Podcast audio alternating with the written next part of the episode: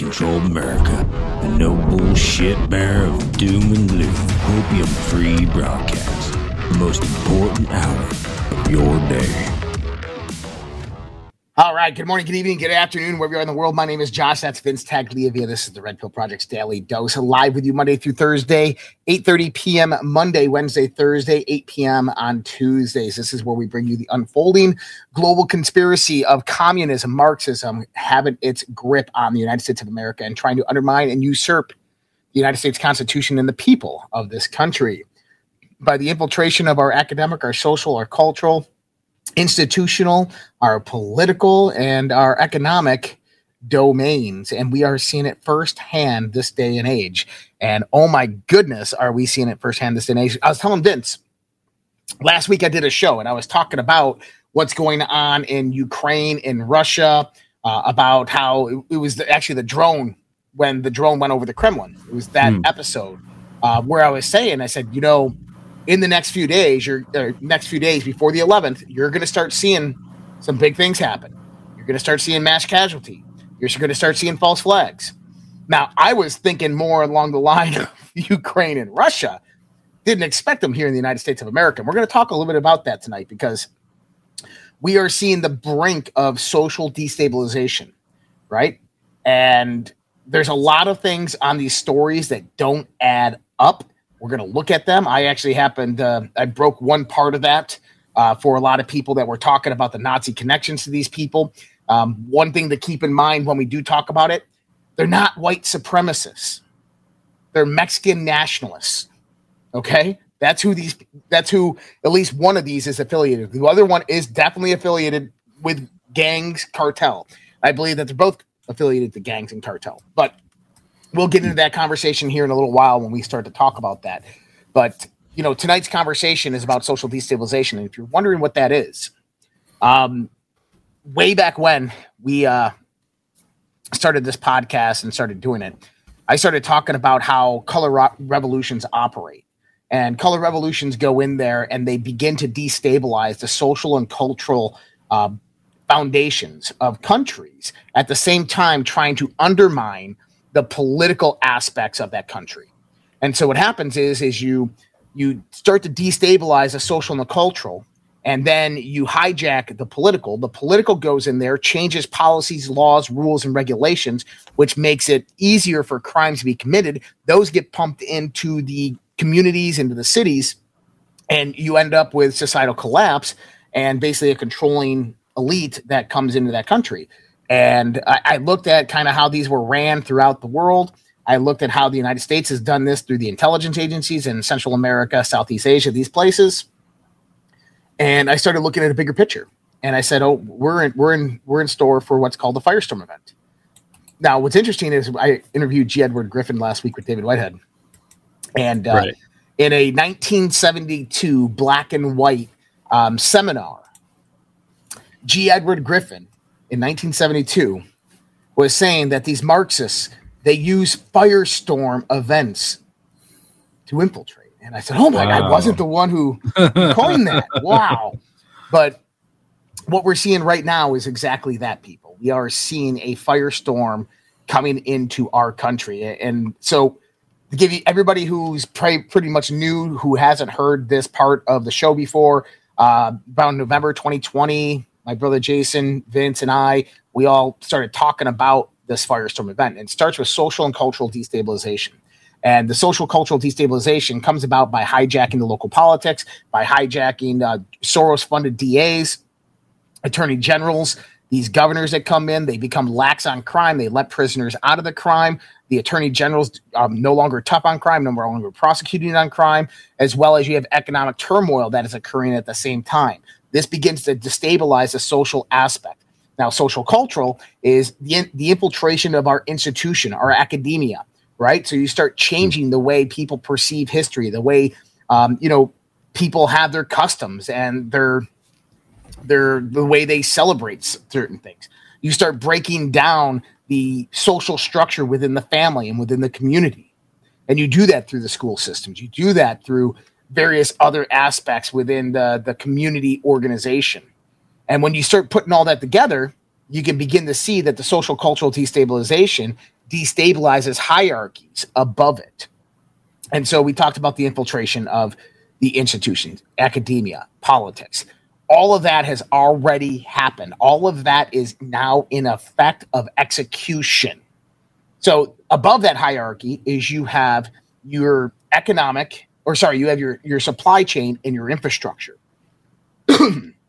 now, your supply chain and your infrastructure is critically important to the functionality of everything below it because if people don't have food if people don't have energy and if there's no resources to go around people don't have jobs and there's no money then that completely produces chaos in those lower domains of how we our society actually thrives so therefore we go is what do we have going on there well about a week ago, uh, the United States intelligence communities released a report to the mainstream media saying that Russia is going to begin targeting U.S. infrastructure to include oil refineries and U.S. telecom. Two days later, the Shell plant refinery in Texas blew up. Now, that happens to be like 85 on a list over the last three years, which is up over, I think it's 3,000% year after year. So if you looked at like 2020 before, you might had a fire at like three or four of them a year, but 85 in one year and, and two or three in the next year, um, that's astronomical. You're talking about a massive percentage increase. Um, and then the attacks on our supply chain, well over, I, I, I say 195 because I don't even know the total number anymore. The last time I knew it was like 190, 195. 195 plus food processing, manufacturing, and distribution facilities that have caught on fire and whose services were degraded because of that. Not only that, as you have the um, the Holocaust of the birds because of the avian flu, the chicken flu, right? We have uh, all the. Did you hear about all the cows that were slaughtered that were all missing their tongues? I mean, yeah. weird stuff happening with our food supply. Then the spraying of various different chemicals on our food supply. The the potential for them putting mRNA vaccines within cattle and lives and various different livestock, including hogs and chickens. Then you have the train derailments, which are directly affecting the uh, the aquifers, the underground springs, the, the water sources for millions upon millions of people, as well as the soil.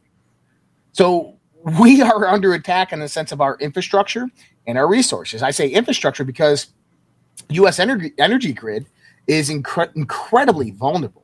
We saw this the last few years with Texas when they had the freak winter storm. We just saw it in California with all the storms and the flooding that they had going about. Um, I, we know it firsthand that if you lived through this last winter and you saw the cost of energy, oh goodness, that is not a good thing because just the price of energy is skyrocketing. And then you have states like New York State and California that are banning the newly pr- new production of gas stoves. So this completely we can see this transformation begin to occur within our country. Um, and this transformation is a Marxist ideology that is coming in and implementing its rule and control over policy and regulation in the United States. So, what we have to think about here, guys, is how to fight back, is how to stand up, speak up, how to rise up, how to stop this radical ideology. Now, Donald Trump came out with some great points. I'm going to fire every single one of these bureaucrats once I get in, right? Oh man, he's going in with a vengeance. Man with nothing to lose. It's the man with absolutely nothing to lose. And, you know, General Michael Flynn put out a uh, article last week stating yeah. that we will not win 2024. And this rings exactly what Ray Dalio said. And if you guys remember when I was talking about Ray Dalio, he is uh, the chairman of Bridgewater Capital, which is one of the top hedge firms in the world. Ray Dalio is worth like 14, 15 billion. He has a seat at the globalist table. This man has been to the Bilderberg meetings. He's a member of the World Economic Forum. Okay. And he did a sit down interview a few months ago talking about his book, The New World Order, where he stated in 2024 elections, the Democrats nor the Republicans are going to accept the results of the election. He goes, What does that bring? That brings chaos. There is going to be some sort of revolution. He says this happens because of the fourth turning. This happens because of this 90 year cycle that occurs within civilization. And so even he says that doesn't matter who wins in 2024, there's going to be a revolution, a civil war that comes out of it. Mike Flynn comes out and says, We're not going to win 2024. You want to know why? Because we didn't fix 2020 and we didn't fix 2022. And he's absolutely right. And this is the the red flag that we've all been saying is no matter how much work that we do, no much how much oversight we bring about, these people will lie, they will cheat, they will kill, they will destroy this earth before they ever give up power and be held responsible for their crimes. And we all know this. So we uh, shadow presidency. Great, great job, Don Maga. New Rasmussen poll report came out today showing 55% of polled Americans, left and right, agree that Joe Biden is no longer calling the shots as president of the United States, but instead someone behind the scenes is. That's called shadow government. That's called shadow presidency. Yep. That's and that's 50, why that's, yeah, 55%. That's a huge amount. Oh my gosh. I, I read a really funny statistic too that said one in five people that think Trump should get arrested would vote for Trump over Biden. It's that Yeah. bad. It's that's so unlo- illogical, but it's the case. So another part of this, we had supply chain and infrastructure, right? We know that those mm-hmm. are under attack. Those help produce the chaos in those subsections. But then the economy. We got to look at the economy. White House warns a default and entirely avoidable economic catastrophe. So we are moving towards this debt ceiling limit. Janet Yellen just came out, I think it was today or yesterday, like we are in a dire situation. If we don't raise the debt ceiling, it's going to be game over. Now, people are probably wondering, like, well, what do you mean by debt ceiling? I'll, I'll explain this here in a second. Um, so, as the debate of the U.S. debt ceiling and possible default continues, the White House Council of Economic Advisors, the CEA, published a new analysis warning against the possible consequences of an actual breach of the debt ceiling. Um, there is a broad consensus among economists, and, and uh, the analysis finds that such an event would generate an entirely avoidable economic catastrophe. So they're saying if they go through with this debt ceiling, if they do not raise the debt ceiling, the government shuts down, there will be an economic catastrophe. Well, yes and no, because we've had these before and the economy didn't collapse. Now, what what does it mean when they're talking about the U.S. debt ceiling? And, and maybe I should explain this for everybody. The debt ceiling is the maximum amount of money that the United States can borrow cumulatively without issuing bonds. Or sorry, can borrow cumulatively by issuing bonds. So the debt ceiling was created um, under the Second Liberty Bond Act of 1917 and is also known as the debt limit or statutory debt limit. If the U.S. government national debt levels bump up against the ceiling, then the Treasury Department must resort to other extraordinary measures to pay government obligations and expenditures until the ceiling is raised.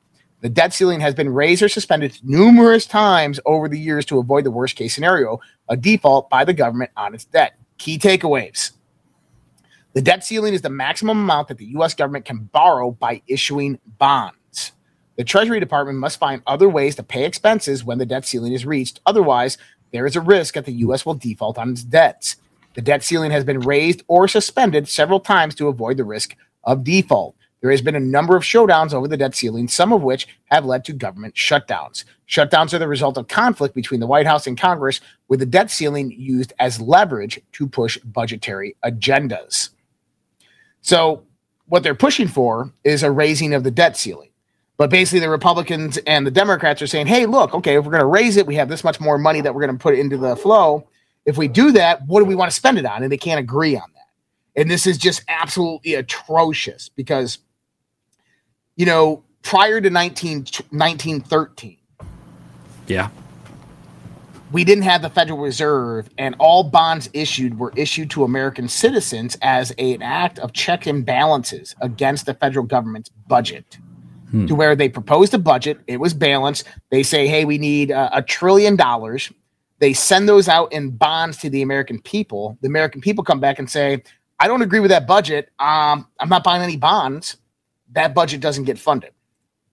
Unfortunately, if you look at today's world, that couldn't happen, right? Oh my goodness, that couldn't happen. Yeah, it could. It could easily happen. But the thing is, is they don't want that system. They don't want you being in control of that system. And that's what people need to understand here. They don't want you and me calling the shots or having any power or control over this federal government system that is usurping the Constitution, our rights, our God given rights. So, Yellen, U.S. Secretary of Treasury Janet Yellen warned Sunday that unless Congress acts soon to raise the nation's debt ceiling, financial and economic chaos would ensue. It simply it, this it simply is unacceptable for Congress to threaten economic calamity for American households and the global financial system as the cost of raising the debt ceiling. Yellen had warned on Monday that the United States could run out of money to pay its financial obligations as early as June 1st.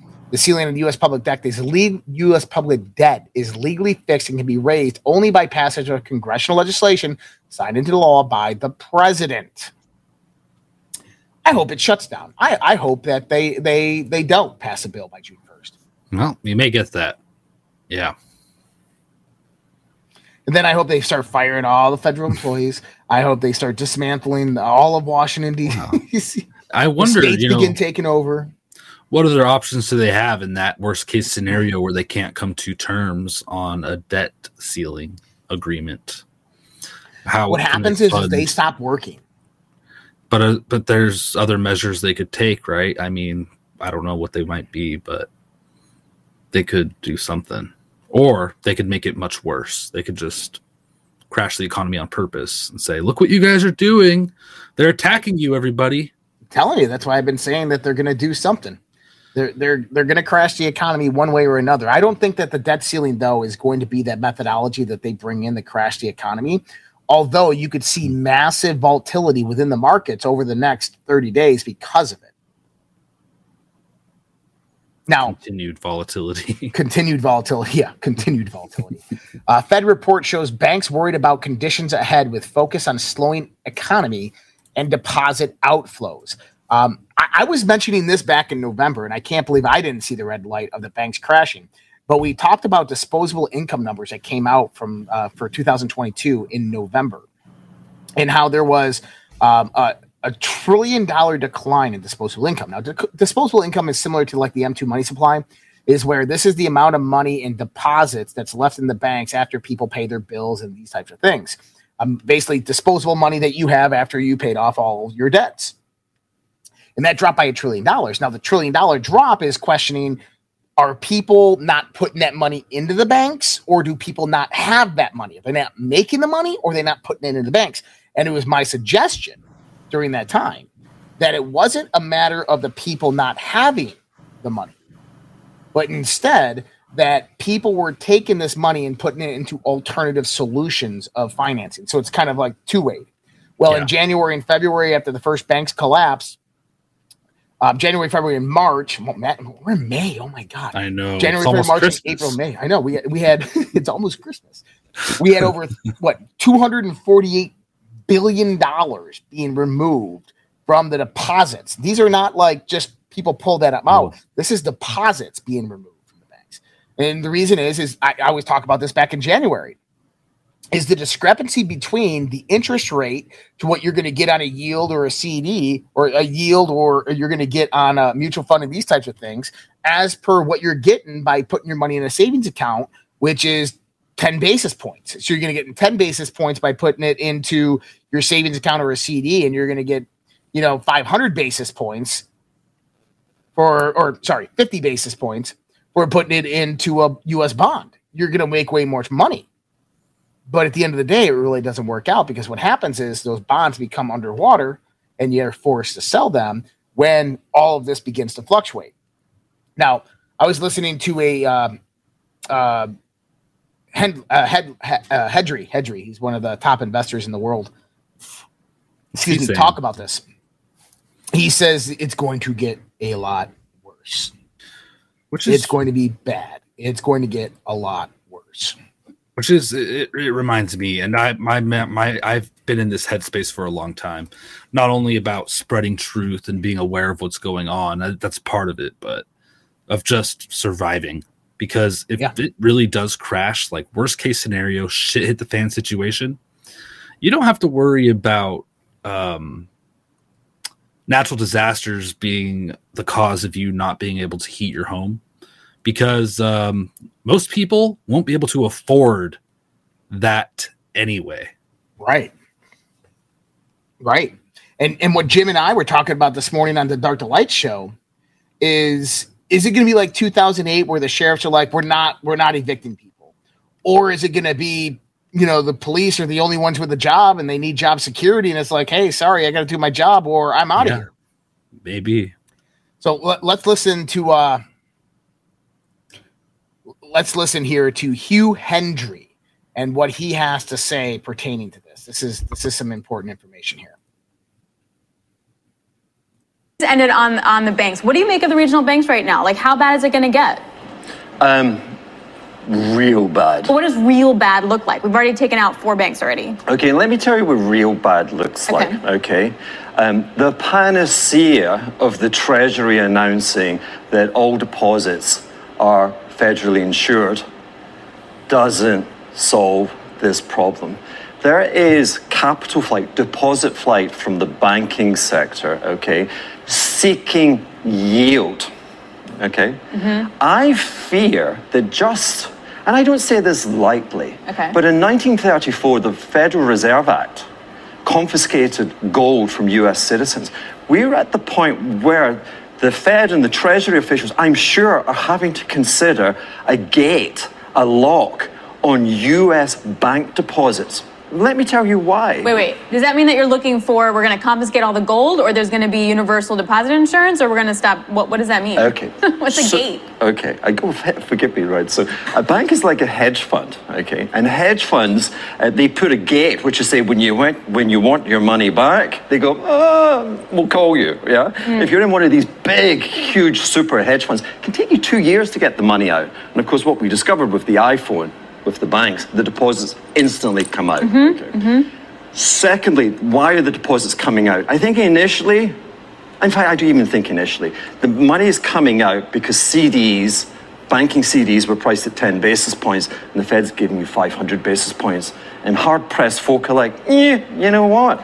boom, Apple, boom, money market mutual fund, okay? Yeah. And what that revealed was the conceit and the arrogance of a kind of cool idea. The cool idea with the Fed was, hey, banks, like we're uh, the Treasury, we've got a ton of Treasuries to sell. What if, what if you you hold it in a hold to maturity portfolio and you don't have to mark to market? Just ignore it. It's on us. People are like, yeah, cool, I'm in for that, right? Okay. Nice idea, except when you get the deposit flight, suddenly it's untenable that you can hold the security to maturity and you have to sell it. When you sell it, you reveal the hidden thing under the iceberg, under the, under the sea. The mark to mark loss mm-hmm. is greater than the shareholder funds. Let's look at Fed data from a Fed paper in March. $23 trillion of banking assets. Of course, that's one times GDP, okay? Yeah. Hugh, Shareholder don't we solve funds of problem by just hold on, cutting of- rates? What? Don't we just solve this problem? Nice to see you, by the way. Alex is delighted to have you in the studio. Um, don't we just solve this problem by cutting rates? Then that, then that uh, to maturity bucket isn't a problem anymore. That is um, wisdom from London. Wow, thank you, Guy. Um, that's what was so off about yesterday. The Jay and the Fed actually aggravated the problem further. They're like, oh, you know, why don't we why don't we hike 25 more? Why don't we encourage more deposit flight from the regional banks? It's like, hello, is, any, Okay, is but anyone in? hold on a second. If Okay, so they could resolve the problem of the banks and the deposit flight by lowering rates. Rates need to be zero. Why? Because this is a zero rate economy. That's how fiat currencies operate. But if that happens, inflation is going to skyrocket. Okay? So they have to keep increasing rates, which means that the amount of people fleeing the banks and taking their deposits elsewhere is going to continue to increase, which means that rates increase, inflation comes down a little bit, not much, but the amount of money supporting those banks goes out, leaves. Then the federal government comes in and says, "Well, we're going to insure all of your deposits." They can't do this. 23 trillion one times GDP, it doesn't work. And so this is why he's saying that this is a problem that cannot be resolved and that ultimately it's going to lead to collapse. Now, he did mention in 1933, the Federal Reserve came out and said, hey, look, uh, you guys got to give us some collateral for debts. Um, why don't we uh, go confiscate all your gold? And that's what they did. And I'm telling you, I, I warned of this before. You got your gold, okay? Yes, if it's in, it, it, they didn't go to and take paper gold, by the way, guys. They didn't take your certificate gold that was in vaults. They went and actually took your literal gold out of your house. Just have a good, safe place to bury it. Protected with guns. And they're not coming after silver. They never came after silver. Remember that? They don't come after silver. Important there. They don't come after silver. but this is uh, this is not good. Um, no. Here you go. Here, here's another statistic to look at here. It really is a lose lose situation. That's it. The stat is insane. The market cap of publicly publicly traded regional banks in January 475 billion. In May 100 billion. That's 78% loss in just 4 months. And guess what? That's going to get much much worse. Yep, it's like they're trying to collapse the banks. Oh, wow! And did you hear? Uh, did you hear Hugh there? He mm-hmm. was like, he's like, let's do this brilliant idea and keep on raising rates and keep on having people flee the banks. So what does that tell you is going to happen? More banks are going to crash and collapse. Why are they doing that? To centralize the banking power before FedNow, before CBDCs roll out, because that is the only way if you have people distributed between 4,000 different banks, let's say 60% of those banks don't implement into the FedNow system. Now you have what? A good majority of the Americans who aren't on that system and who care not to be on that system.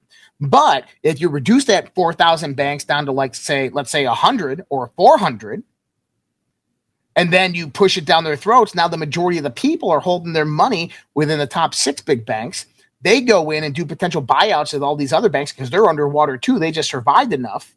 They just survived long enough. And now you have a centralization of the banking power.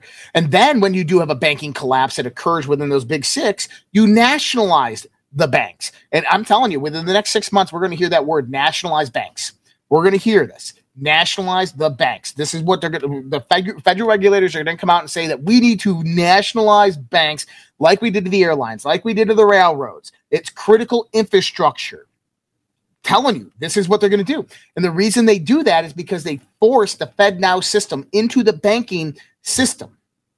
And I told you guys, wh- what happens when FedNow goes online? One day you're going to log into your Wells Fargo account, your Chase account, and it's going to your Bank of America account. It's going to say, please accept the new terms of services. And you're just going to scroll down like we always do. You're going to hit accept terms of services. You're going to hit continue, and it's going to pop up an application. And it's going to be please verify personal information. You're going to hit next. It's going to be please verify social security number. You're going to hit next. And it's going to say Please scan this QR code and update or upload a form of identification. What you're going to do is you're going to hit that QR code. It's going to pop up on your phone. Okay. And it's going to say, please upload a picture of your driver's license. You'll upload the picture of your driver's license. Really easy step of picture. I'll say, do the back, scan the barcode. Do that. And then it's going to say, place your camera in front of your face. And you're going to see all these little dots on the screen taking your face. Thank you for your biometric data. Once your account is verified, you will have access to your banking account. That's FedNow. That's getting you in the system. Last year at this time, I said we had a friend working at the Federal Reserve, well, Department of Treasury, building blockchains out there. And he said the dollar is done January 1st, 2023. And he was right because look, the banks have already begun to collapse. It's already happening. The de dollarization is already occurring. But what did he also say? He said the way this new system will roll out for CBDCs is you're going to have the 12 Federal Reserve Bank regions all become these own little districts and people will have to go in and register themselves like a KYC which is known as know your customer within those Federal Reserve districts.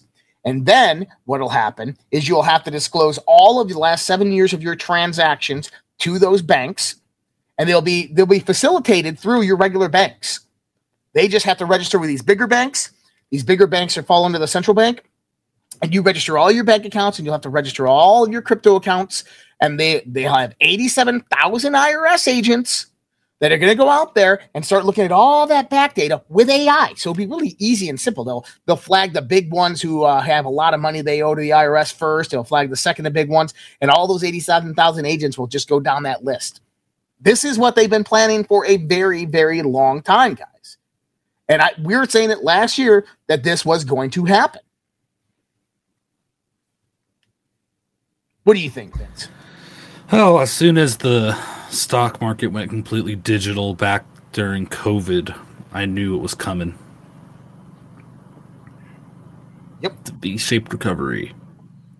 And so the Um, Now system that's rolling out, though, it's it's almost exactly of what we were talking about last year in the sense of the Federal Reserve System. Yeah. And uh, I mean, if enough people don't play, then it will fail. Yep. But we saw what happened with COVID and people putting face diapers on and following arrows on the floor on where to walk. So what does that mean, though? Is that we're going to be heading into economic crises. A centralization of the banking power means that you're not going to have any economic relief. Inflation is going to continue to rise. Price of goods and services is going to continue to rise. Lending is going to be stricter and tighter. If, so, and the reason those other two things rise is because lending is stricter and tighter. If you don't have easy access to capital and your liquidity markets are basically dried up, and this means that the Fed is actually printing money to pump it into liquidity markets, then what happens? Well, the price to do business goes up. If the price to do business goes up, the cost of goods and services goes up. If the cost of goods and services go up, but pay is relatively the same, that's inflation. So we're going to see this. Not only that, is we've had a massive decline in the amount of home buyers going out there, of people buying new homes, of people going out there and buying a second home. It's massively mm-hmm. declining. We have a crisis right now in the commercial real estate market. It's basically at standstill and about to go negative.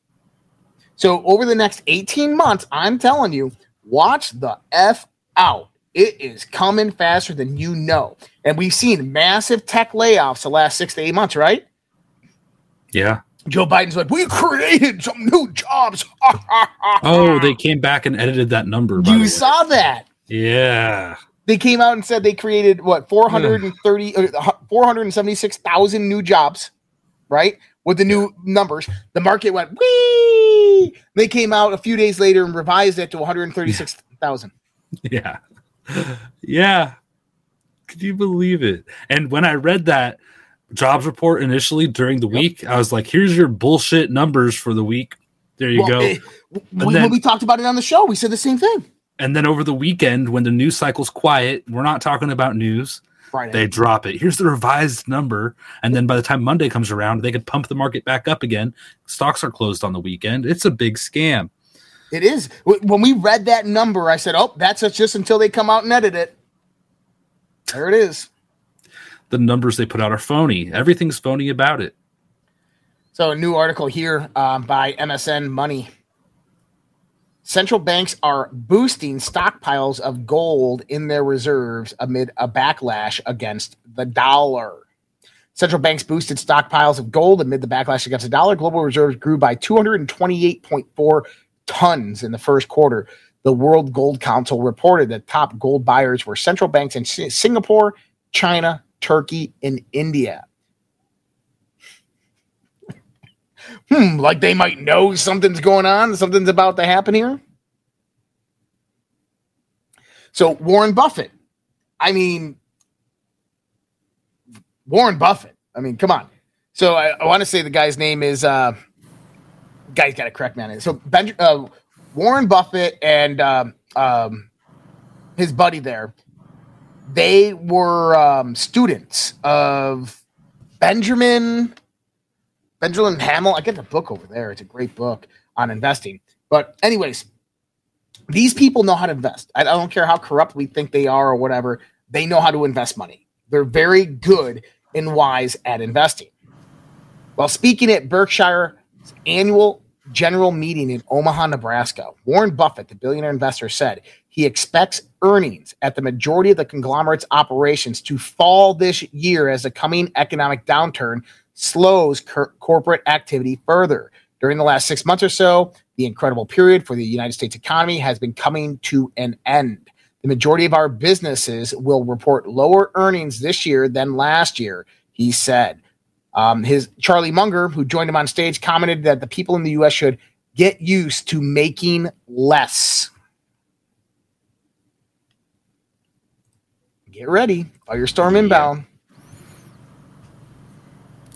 Yeah.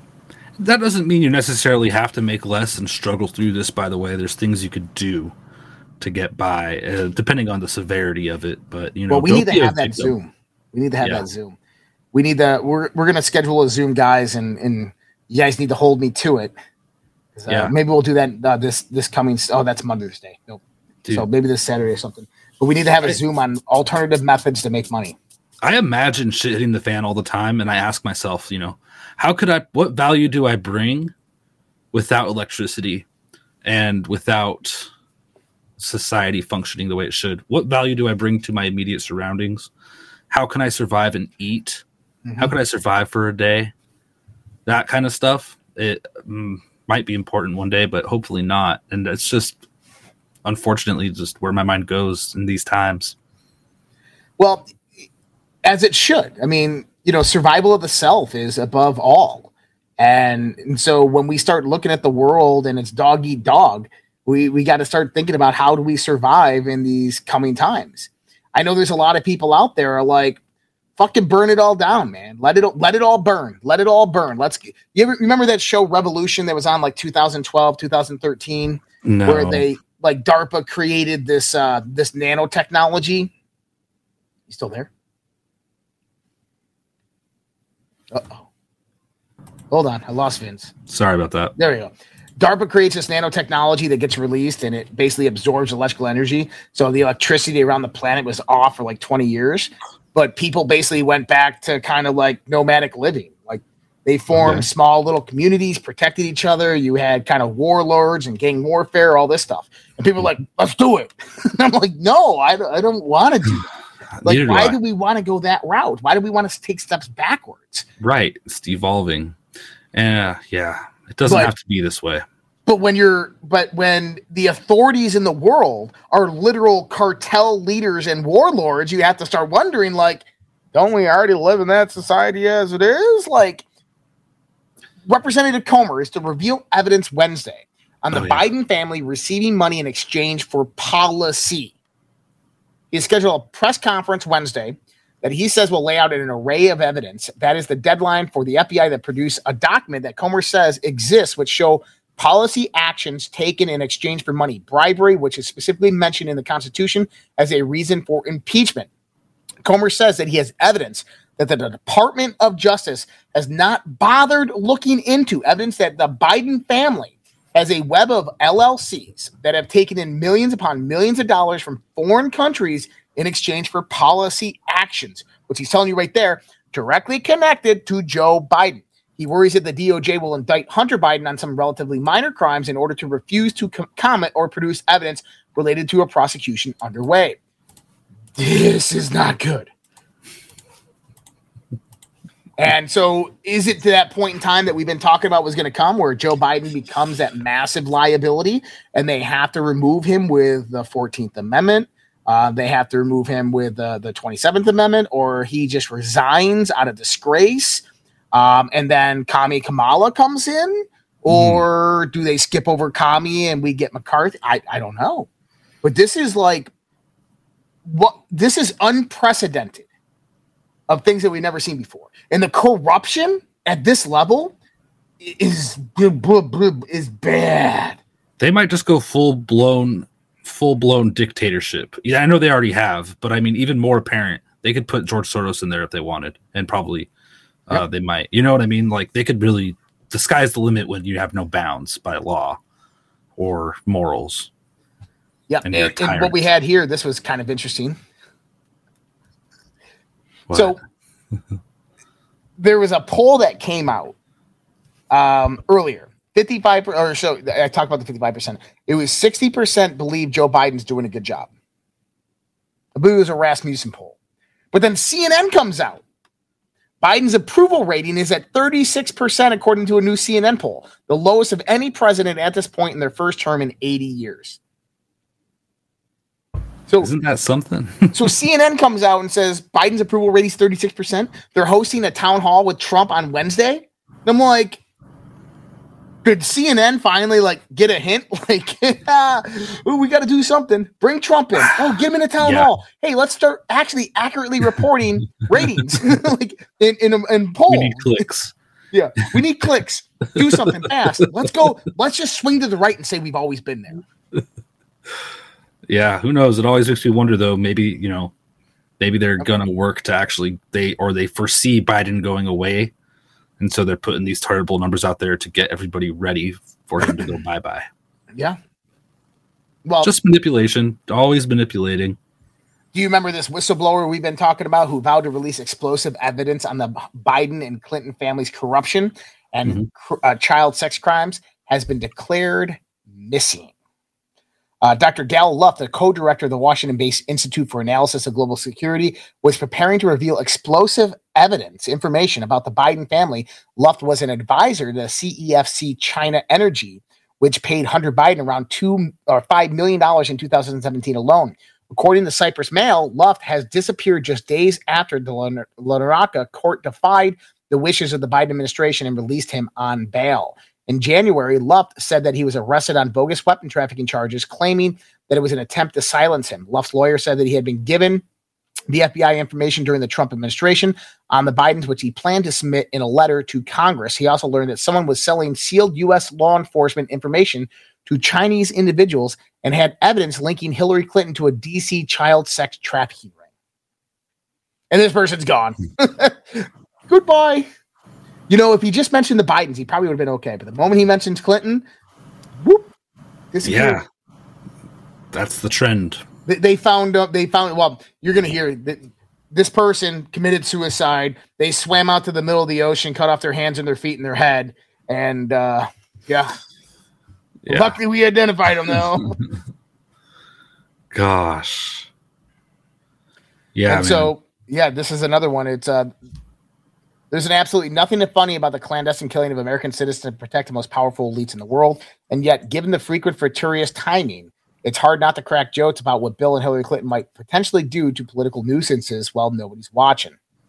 But it's impossible to deny that there's something very strange about the many mysterious deaths that seemingly protected a certain class of people and were declared suicides, adding an air of authenticity to those jokes. So, a cryptic and bone chilling tweet from Tara Reade, the woman who has accused President Joe Biden of sexually assaulting her during his time as a senator in the 1990s, suggests that the tendrils of the Democrat National Committee political machine could have further reach and influence that any conservative ever joked about. And so Tara Reade tweeted on Sunday, I want to make something clear. If something happens to me, all roads lead to Joe Biden.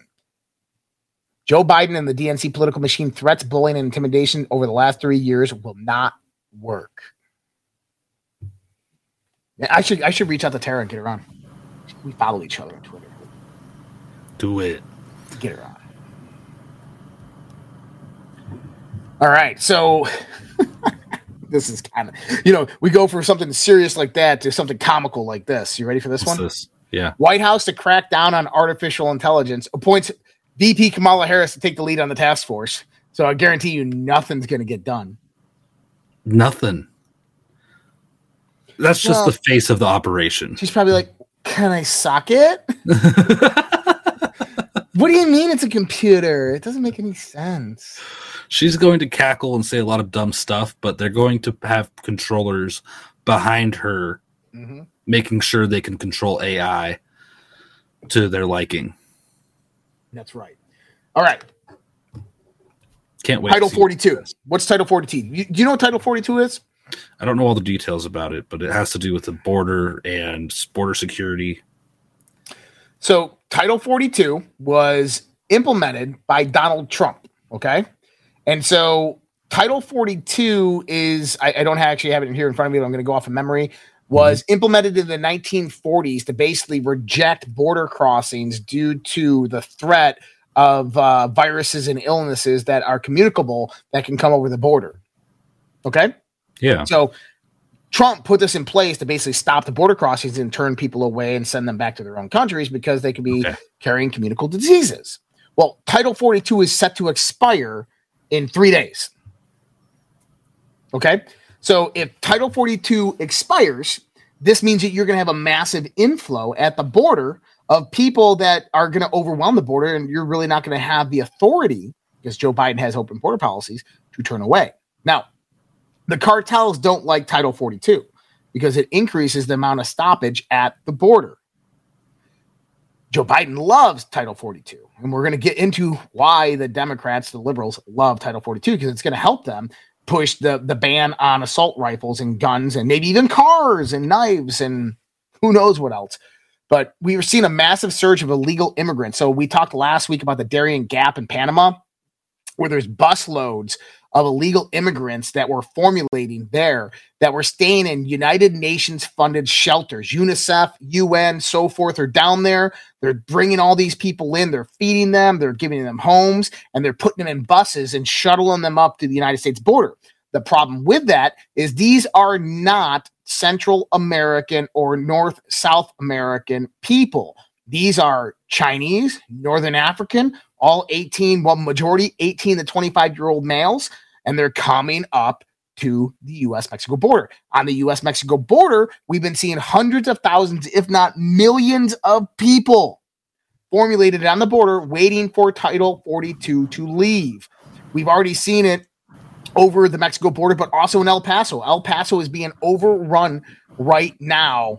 Um, and this is uh, Brownsville, Texas. Well, interesting. Brownsville, Texas is where that event just happened. But this is a picture from Brownsville, Texas of border crossings that are happening. I mean, this is getting really bad. This is people just lined up coming through. And look at look, look at the people there. Firstly, that's a white dude. Okay? That's a white dude. Middle Eastern, black, we got uh, some more Middle Eastern. Hmm. Understand people. This is military style haircuts. That's what I'm seeing. Infiltration instead of invasion.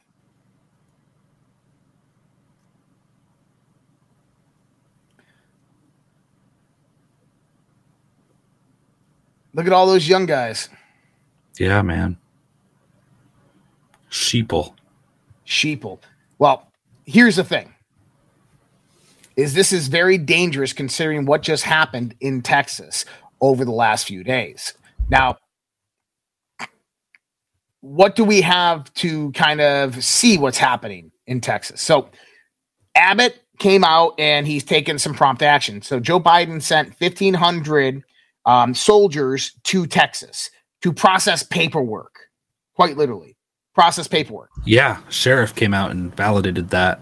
He said yep. they're not protecting it. Nope, they're not protecting the border one bit. But this is what uh, Abbott has said. Let's listen to this. Stop people from crossing the border. At the very same time, the president of the United States is sitting, uh, putting out the welcome mat, welcoming them in. The cartels know it's the federal government that controls the immigration process. The cartels are working in collaboration with President Biden and the federal government to facilitate that illegal cross border.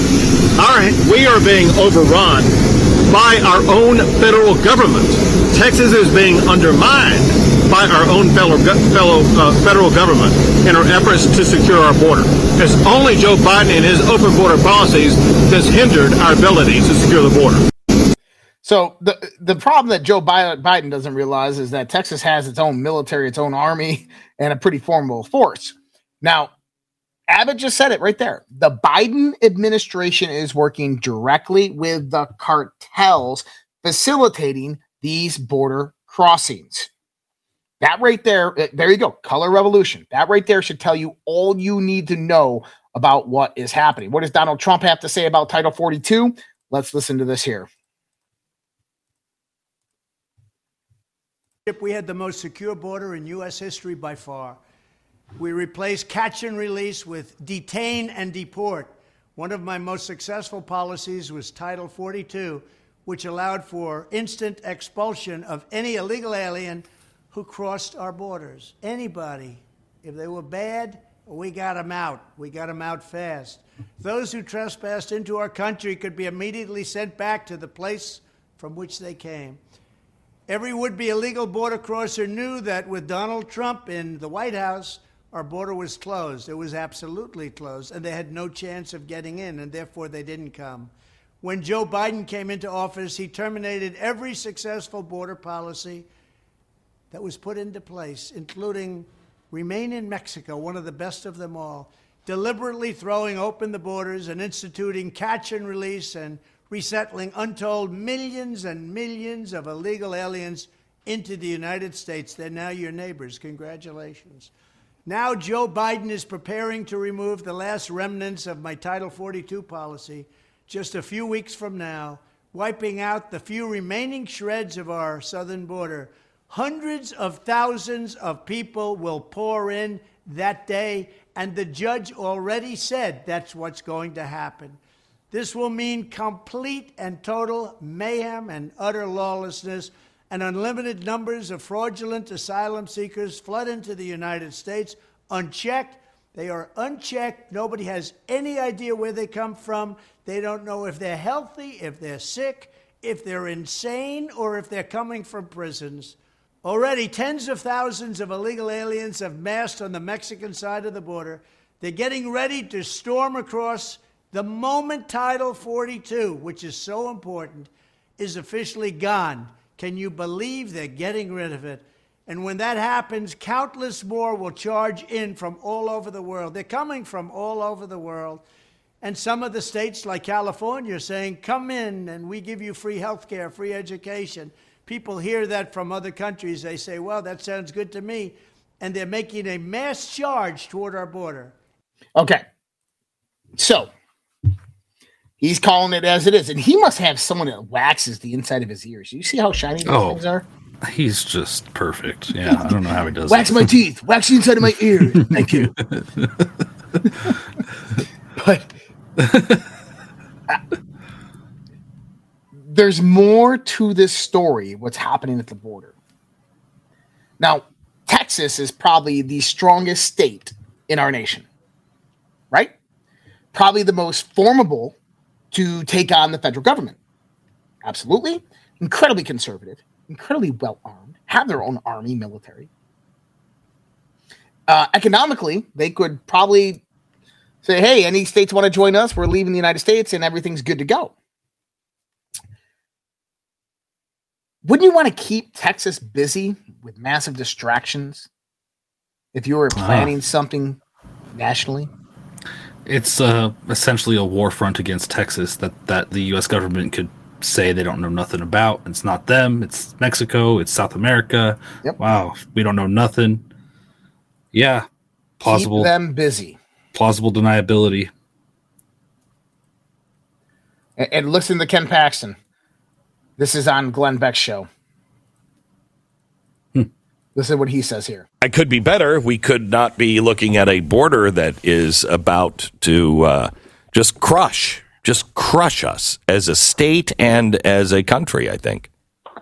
All planned, all planned by this administration. There's no accident here. They, they, they've dismantled everything that worked with the Trump administration, all federal laws that prevented illegal immigration, and they've basically partnered up with the cartels to make all of this happen. There's no there's no other way to put it. How do you how do you stand by they partnered with the cartels or practically partnered with the cartels? Because they knew. I'm not saying they signed a written agreement or a contract. I'm saying on day one, Joe Biden said, "I'm not deporting anybody." He sent the message to the cartels, "Hey, you guys can make some money here. Every person they bring across the border, they make eight to twelve thousand dollars on." And so not only can they do the human trafficking, but it also signaled to them that Border Patrol was going to be busy processing as many people as they could get there, and that would open up the border for other trades like drugs. So they implicitly knew, hey, we have an opportunity here. We can build a network not just in in Mexico, but across Central America and across the United States, because we'll have the billions of dollars to build the infrastructure. And Joe Biden is not just creating a problem for right now he is creating a problem for the future, which is not only we have a lot of people here that we don't necessarily want here because they may be criminals and because they're here illegally, but we also are going to have a cartel network built up during the Biden administration that's going to be hard to deal with. Okay. I want you to also think about this. under Barack Obama, we had Eric Holder's Fast and the Furious, where the DOJ was giving arms to the Mexican cartels. Right. We know that they cartels had built up massive warehouses on the borders of the United States. We know that in these um, warehouses, they were housing drugs, um, victims of human trafficking, as well as massive amounts of armament. How do you get all of that across the border in one fell swoop? Uh, a mass a mass border crossing. Yeah. Keep everybody busy processing everybody who's coming over. And what do you do? You formulate an attack from the south and you bring everybody into the places nobody's looking. We're about to be invaded, and it's not by illegal immigrants. That's my concern.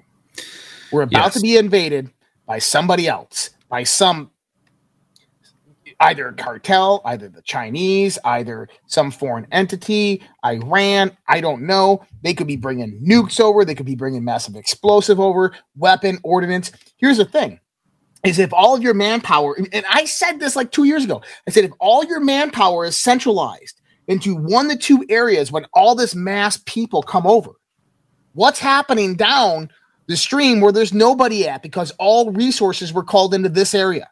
What's happening down the road? That's what, what's going on right now. It's sleight of hand. Pass everybody here in Arizona, California, and Texas, and New Mexico. Get all resources allocated to those areas specifically. Get everybody off the rest of the border. Boom. These illegal crime syndicates, drug runners, human traffickers, weapons dealers, Iranians, Chinese, they all flow through during that point in time. Absolutely. I wouldn't be surprised if there's actually people taking advantage of this uh, that are um, infiltrating to counter Biden itself or just independent actors, whether they're North Korean or Russian or Chinese or who knows. This gives the opportunity for any terrorist, no matter what their initiatives are or who they work for, to come through the border. Yeah. And, and it's going to be incredibly easy. And I'm telling you, if our enemies wanted to come across the border, they're going to have the uh, prime opportunity to do that in three days. I think it'll be false fl- false flags. So many more false flags from this. What's Sheriff Lamb have to say about this? Hey folks, Sheriff Lamb here. So, truth is becoming harder and harder to find, especially from our politicians and the media. So, I wanted to give you some truth today, a little truth bomb. Um, Joe Biden recently announced he's sending 1,500 troops to the border. While I applaud him sending that, I want the American people to understand that this is not to protect our border, to keep people from coming into this country illegally. Those 1,500 soldiers will there be there to process people into this country a lot faster, so that you, the American people, don't realize what a disaster this border crisis is. And that is the truth. That is the truth. Is that they have nothing to do with deterring anybody from coming. And people were asking, how can uh, Joe Biden uh, do the National Guard? This wasn't National Guard. This was Ready Reserve. People who were basically in uh, reserve status after active duty that he called up to duty. All right. Robert F. Kennedy Jr. believes the CIA killed his uncle. He has came out and said it's overwhelming evidence that the CIA was involved in the murder of his uncle. Kennedy said in an interview with um, John Katzman us on Sunday. I think it's beyond reasonable doubt at this point, and we all know this, as well as probably his father too. And you know, he's he's calling out the lies and the corruptions into the seat in this criminal organization. Now, do I believe RFK Jr. is a good dude? I, I think that I think that there's a good possibility that uh, he's sick and tired of it and has a conscience. I really do. Uh, Major General Kyrilo Budanov, the head of Ukraine's military intelligence agency, in an interview with Yahoo News published Friday, addressed the recent string of assassinations and cross border attacks on Russian territory in reference to the August car bombing and Daria Dugina. Um, that is, uh, Dugina was uh, Dugin's uh, daughter. So Alexander Dugin, who's uh, Putin's mentor, that was his daughter. It was meant to be Dugin, but he wasn't there. Uh, General Budanov offered the following ultra provocative statement.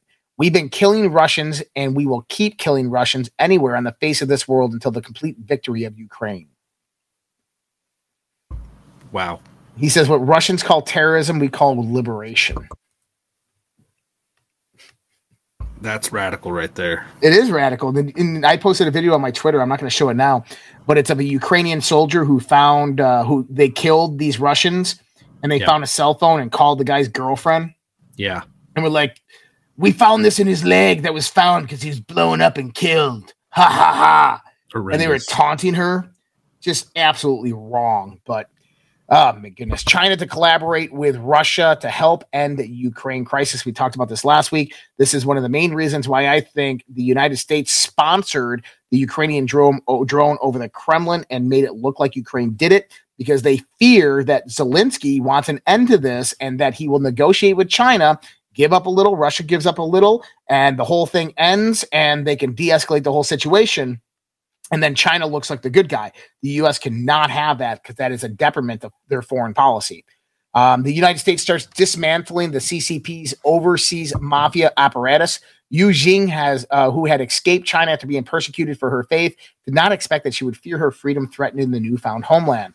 Once an official of the state-run China Petroleum Pipeline Bureau in Communist China, Yu lost her job and was subjected to three arrests and two house raids for her faith in Falun Gong also known as Falun Dafa. The spiritual practice involves a set of moral teachings with truthlessness, compassion, and tolerance as its core principles, as well as five meditative exercises. By 1999, an estimated 70 million to 100 million people were practicing Falun Gong, viewing the practice's popularity as a threat to the Chinese Communist Party's power. Then leader Jiang Zemin ordered the brutal nationwide campaign of suppression that continues today. And many had died. And she just happens to be one of these people that were taking in this uh this New York City police ring. So this came one of the whistleblowers because she was targeted. If you remember the New York City police, uh not the New York City police, the, the CCP had set up a private police station and she was one of the people targeted in this police ring. So people out there saying "Well, it wasn't real, didn't exist, it did exist, and they were targeting dissenters who left China legally and got asylum in the United States. That's So wild. Yep. The United States is in discussions to establish military bases in Finland. Oh, that's going to piss off Russia. Yep. So, yeah. This is for a broader war, another war for later. So, Yep. noted Finland. Homeless encampments are exploding in size all over America as rents soar and evictions surge. Didn't you know? I, I could have swore back, like you know, I think when I was doing this podcast in 2020, I started talking about the forbearance thing that was occurring with the big banks in the sense of how they were giving people these loans to pay their rent and then they would throw it into the escrow and then we would see a massive collapse of the housing market. But we didn't see the collapse of the housing market because the banks fired all of their foreclosure attorneys and foreclosures teams during the downsizing. But what they did is they were able to get a lot of the people out of their rents because commercial real estate was collapsing. And so they raise rents and they raise mortgages until people no longer could pay it and gladly hand it over and they leave.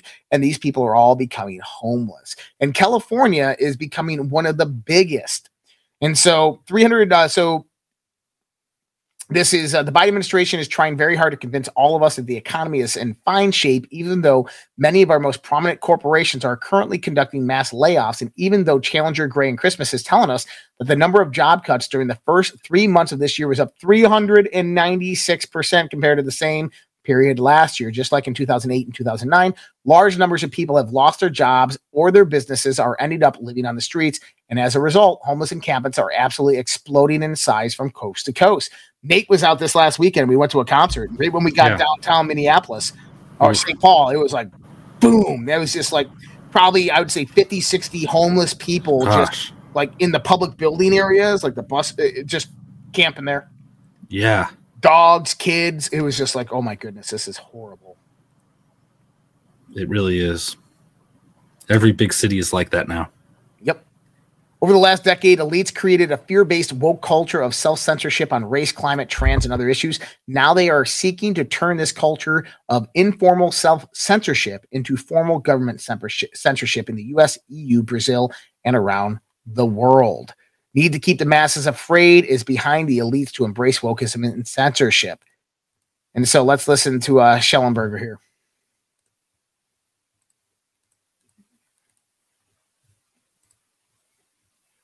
Next guest writing, quote, world on cusp of woke totalitarianism as governments act to end freedom of speech. Join us now, the founder of Public, uh, the founder of Public, a Substack publication, Michael Shellenberger. Michael, good to see you. Thanks for coming back and seeing us. So, explain what's happening happening here. You have collusion between governments to end free speech. Yeah, I mean, what we're seeing is a concerted attack. Hold on. Let me see if we can get this to load a little faster. Oh my goodness. We're still live, right? Yeah, we're good. Yeah, I mean, what Yeah. we're seeing is a concerted attack on free speech online. It's taking place in multiple countries simultaneously. We're trying to understand the levels of coordination, but we do know that they're happening. To give you a sense of it, the main event is really the European Union, which is putting in place, is implementing legislation that would effectively allow for government censorship of what people write on Twitter, Facebook, and other social media platforms, their own assumption is that they will then be able to control what's put on those platforms around the world because those platforms will find it cheaper and easier to simply comply with these. Okay, that's not going to work here.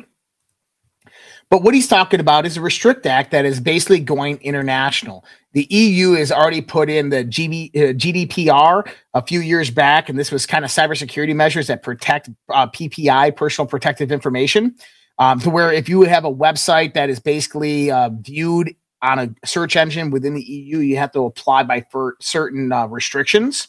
And what they're doing is extending this now to all these tech companies. So it's basically it's basically the Restrict Act that's already in the EU and Restrict Act that's trying to come here. And this is what they're trying to do tonight. This is what they're trying to do here. And so he's absolutely right that this is exactly what they're trying to put in place is basically a level of internet censorship, a nationalization globally of the internet under a control of basically if you say the wrong thing, you misgender somebody, you're going to be banned from the internet. Remember how I said that you're going to have to log into your bank accounts? Yeah. Well, guess what? You're also going to have to log into your internet service provider once uh, the Restrict Act gets passed. You'll you'll go to log into your computer one day and be like, please create a user profile. Every time that you use the internet as an ISP, you will have to identify as a profile: father, mother, son, daughter, all these different types. And so every time that you go online, you're going to have to click that profile. And it's going to save all your data, all your metadata. If you use a VPN, that's going to be reported because now that that ISP company becomes liable to the federal government for charges because you're using a VPN. So they're going to restrict you from doing that. You go to Tor or any websites that aren't approved. Oh, they're going to restrict you. They're going to penalize you. You can no longer use your internet service. It is terminated for three days. And that has been recorded within your social credit score. Yeah, dude, they're really trying to take it everywhere. Um, I'm not going to comment too much on the Jordan Neely death. Um, the guy was violent. He was cursing people out on the subway train, threatening people. He got choked out, and uh, he ended up dying from those injuries. It's sad. It's unfortunate, but um, you know, if if I was on a subway train and I was just randomly threatening people and saying I was going to kill them and trying to attack people, I would expect someone to do that to me. So, um, not kill me, but you know, obviously detain me. But now it sparked massive riots in New York City.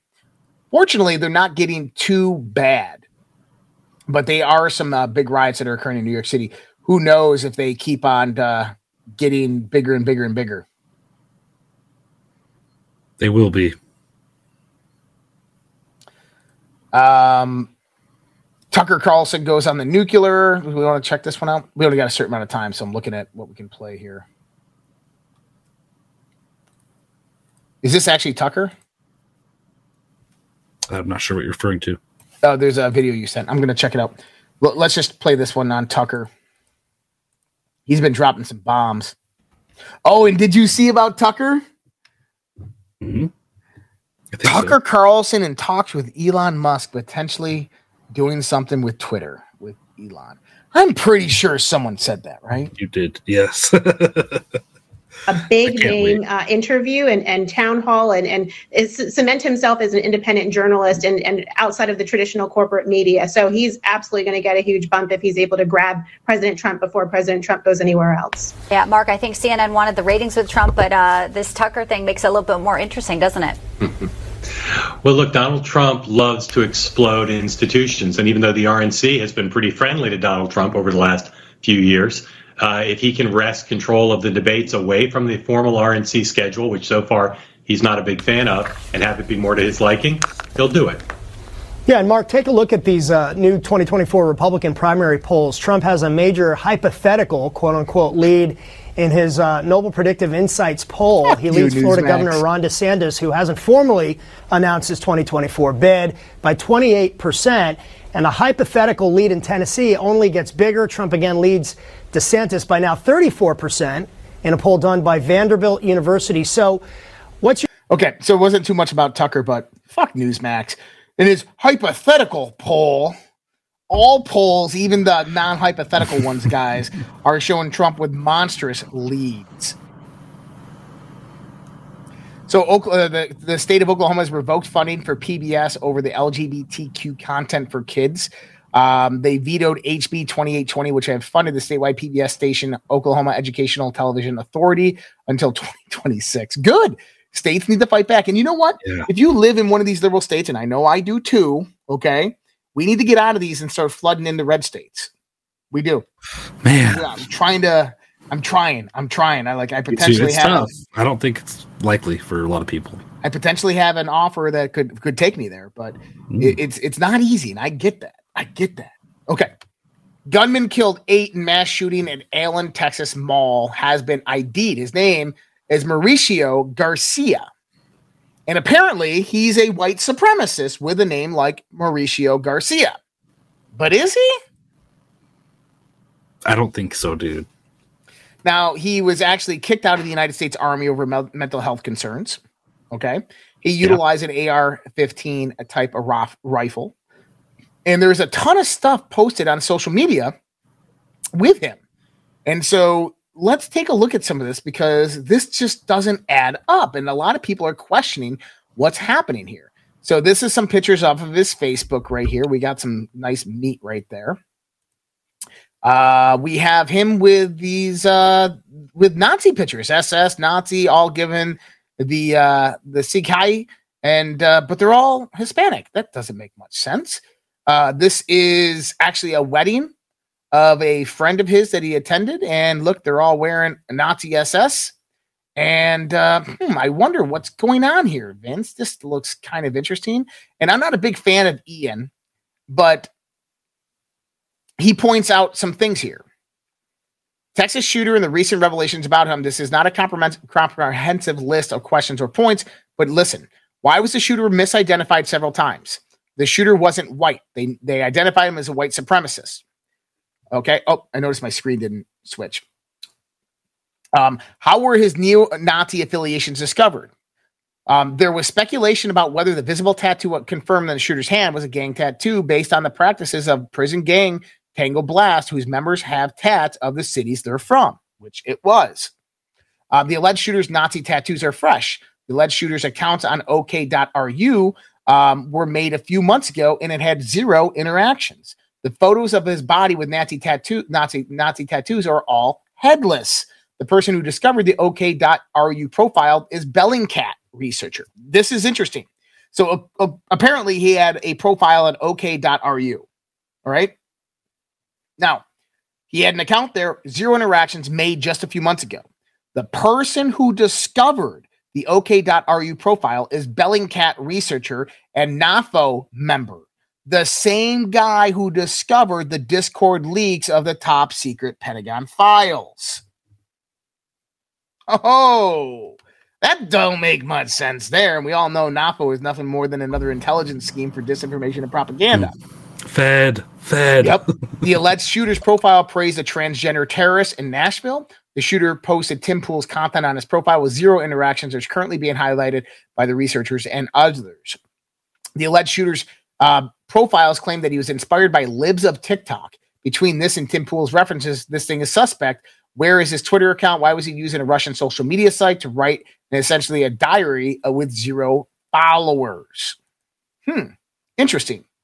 Well, can we find anything else in here that doesn't make much sense? Well, yeah. Yes. So I actually discovered some things here. So, firstly, these men both have gang affiliation. Okay, this is the gentleman who ran the vehicle in and killed eight people. And so within this image right here, uh, the lower tattoos right here, gang affiliation, uh, most likely cartel member. Now that gentleman right there, he killed eight Venezuelan terrorists. Okay, so I'm going to go to my profile. migrants.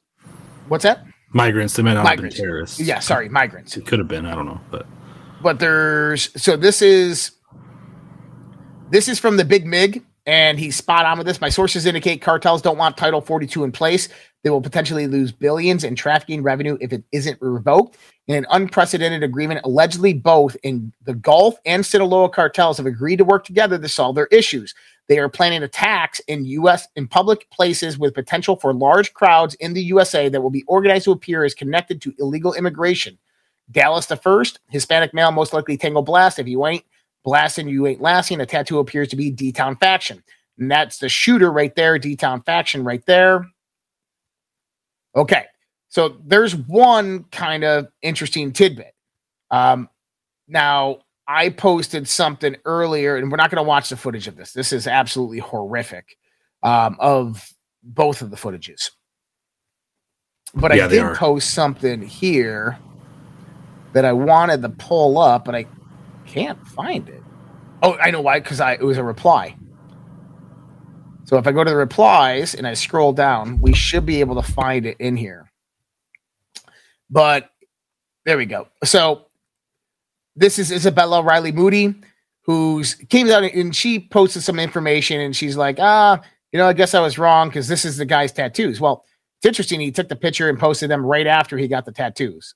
Obviously, it's all fresh ink, and all fresh ink. the Nope. SS actually looks. It's got white right next to it on his skin. And he had RFDS tag on that, which is affiliated kind of with uh, Proud Boys, right? But I say actually affiliated with the Mexican nationalist movement, which is neo-Nazi in its organization.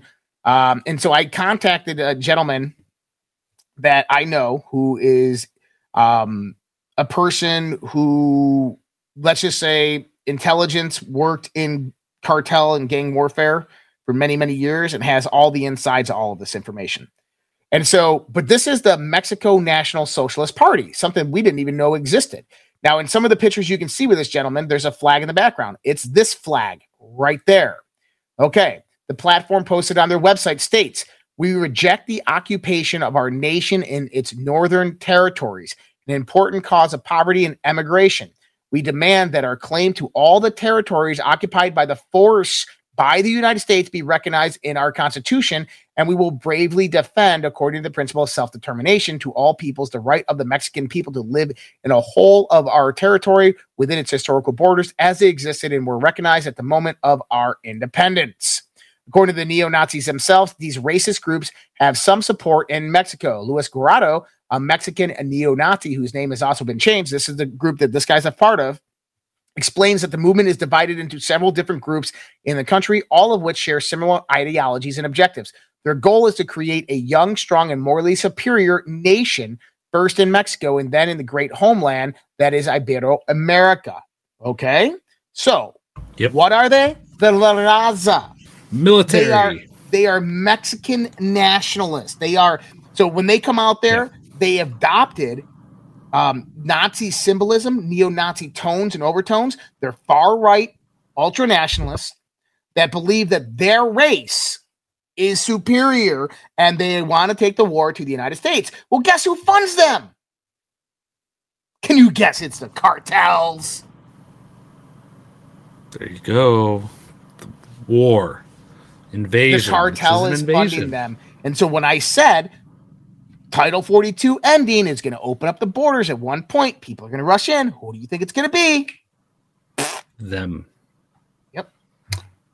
Gosh. And then we have the one that went into, uh, he's still alive, but obviously gang affiliated. So we're seeing them working with various different organizations, gangs that are already in the United States to wage tor- terror. So I urge anybody in Texas, if you're in Texas, okay, constitutional carry, arm up, be ready, people, be vigilant. If you're in any of the southern states, a- a- actually anywhere that illegal Anywhere. immigrants are flowing into, arm up and be ready, people. This shit is getting real. And this is what I mean about social destabilization. It's here, it's happening.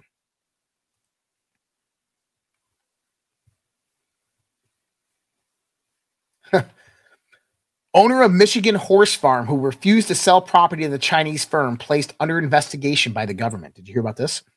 Yeah. The owner of a horse farm in Michigan is being investigated by the Office of the State Attorney General, Dana Nessel, after she refused to sell her horse farm to a Chinese company. Lori Brock, a proprietress of Majestic Friesians Horse Farm in Big Rapids, has been targeted by Nessel after she refused to sell her property to a Chinese firm, Gotion. It has been expressed plans to build an electric vehicle battery plant near her 15 150 acre farm. The company, is a subsidiary of Guoxin High Tech Co., based in China's eastern Anhui province, reportedly has ties to the Chinese Communist Party. And so Whitmer uh, touted Gotion's position in 951 million EV battery plant in Big Rapids, adding that at least 750 million in tax dollars will subsidize it. So, guys, this is a Democrat governor in a very, very red state touting, touting the proposed 951 dollar million dollar EV battery plant in Big Rapids by a Chinese firm funded by the CCP. Correct. That's the Democrats, people. Pinkos, pinkos, pinkos. Yep. Hillary Clinton has pushed uh, the largest childhood immunization effort in the world. And, and this is a woman who wears the upside down cross over her heart, uh, probably eats babies, who knows what else. Um, the Big Catch Up initiative will be the largest childhood immunization effort ever. According to Hillary, uh, Chelsea Clinton, we need the public sector to hopefully stop doing things like stripping away public health emergency powers from state public health agencies. We're working with the WHO and the Gates Foundation and others to hopefully have the largest childhood immunization effort ever over the next 18 months to catch as many kids up as possible to catch them up to genocide. But listen to her first words here. We need the public sector to hopefully stop doing things like stripping away public health emergency powers from state public health agencies. If that's not a fucking tyrant, I don't know what is. These people are tyrants. Uh, COVID 19 now causes blindness. Yeah, I think it causes a lot of things that we're going to Yep. be seeing creeping up. Lots of things. Yeah, everything. All right. I'm going to go ahead and give a shout out to everybody who's uh, donated here on the Battle of the Streams, guys. Thank you so much for helping keeping us alive here at the Red Pill Project, keeping this flowing every day, every night. Uh, Bayonet celebrating a one month subscription streak. Thank you so much, Bayonet. RPG 3573 donated three ice cream. Enlightened Science donated one ice cream. Thank you so much, RPG, Bayonet, and Enlightened Science. By the way, guys, if you want to help support the Red Pill Project and everything we do, we have the Battle of the Streams. Rumble, Pill, D Live, and Facebook. You guys can help donating right there, as well as we have multiple other ways from our sponsors, our affiliates, and subscriptions on our platform, Social Red Pill. As well, you can go to redpills.tv and find out more information about all of that. Grammar Revolt 5 donated one lemon. Patriotic Pisces, one diamond. Lolo 1976 celebrating a six month subscription streak. Thank you so much, Gramify Revolt, Patriotic Pisces, and Lolo. Just Jim donated 102 gold pills. 313 boys. RMUAFC2 gifted a cookie. Thank you, gentlemen, for everything you do. Thank you so much, Just Jim and RMA, RMUAFC2. Just Jim, Just Jim donated another 252 gold pills. Tara Reade is a woman. Believe all women, right? Tara Reade. Uh, thank you so much, Just Jim, on that. Just Jim also donated another 111 gold pills, 888 Infinity. Thank you so much. Racing Ray 42 donated 111 gold pills and Grismo 7 3 lemons. Thank you so much, Racing Ray, Just Jim, and Grismo 7. Much appreciated all of you guys for all the donations coming in. You guys are absolutely awesome. Help keep us alive on what we do. You guys can also go on over there and visit redpills.tv. That is our main website. Uh, I'm going to scroll down there. I'm going to show it real quick just so people know how to navigate it redpills.tv. You go on over here at the top, you got our sponsors. You can click on that, it'll take you all the way down to the bottom. Uh, you can go over here to donate. We got Give, Send, Go, Cash App, and crypto if you must. Uh, so right there at the top, you can help donate right there. If you just go to Red Pill Sponsors, it's going to take you down here, and you're going to see our various different sponsors that you guys can click on and help support everything that we do here at the Red Pill Project, especially Kirk Elliott Gold and Silver, um, as well as Red Pill merch. You guys can find this as redpills.tv slash merch, and we got some pretty cool merch out there. Uh, the the hoodie, this one hoodie is one I'm going to have right here. Pretty sweet, pretty awesome. You guys can check that out. Oh, I'm not showing I'm not anything. seeing it. I'm not showing anything. Uh, yep, Red Pill. You got these T-shirts right here, Red Pill merch, redpills.tv slash merch. You guys can check that out. Uh, but if you guys go, go right over here, Dr. Kirk Elliott, PhD, uh, getgoldtoday.com. Getgoldtoday.com. Get those 401ks, IRAs, and that cash money transferred over into silver because that is going to help you in the coming financial collapse that is coming, guys. Um, we got to get out of here. We only have a few more minutes left, but much love, respect. God bless you guys. And uh, keep your heads up. I know this was a lot of doom and gloom tonight, but listen, the fact that we're unveiling it in, in a moment's notice, the fact that we're seeing all these things happen right when they're happening means that we're winning the information war. And that is the most important domain to fight this battle is the information domain. So we are winning this battle. We just got to keep on moving forward. We got to stay vigilant and we got to keep on doing what we're doing. Much love, respect. God bless you guys. You guys take care. Have a great night. Talk to you guys tomorrow. Good night. Either we will get the full cooperation of other governments to stop this menace, or we will expose